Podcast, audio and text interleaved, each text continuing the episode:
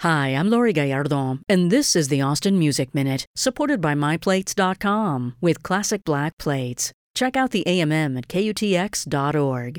Today's AMM features new music by Austin based band Semihelix. They just released the track Slower Pace, which will be on their forthcoming EP set for release next year. Here's some of the new music at their show tomorrow night, Friday, August 11th, at the ABGB on West Oltorf. They share a bill with the Et Ceteras. The music starts at 8 p.m. I have another new track from the EP for you. This is Downstream by Semihelix.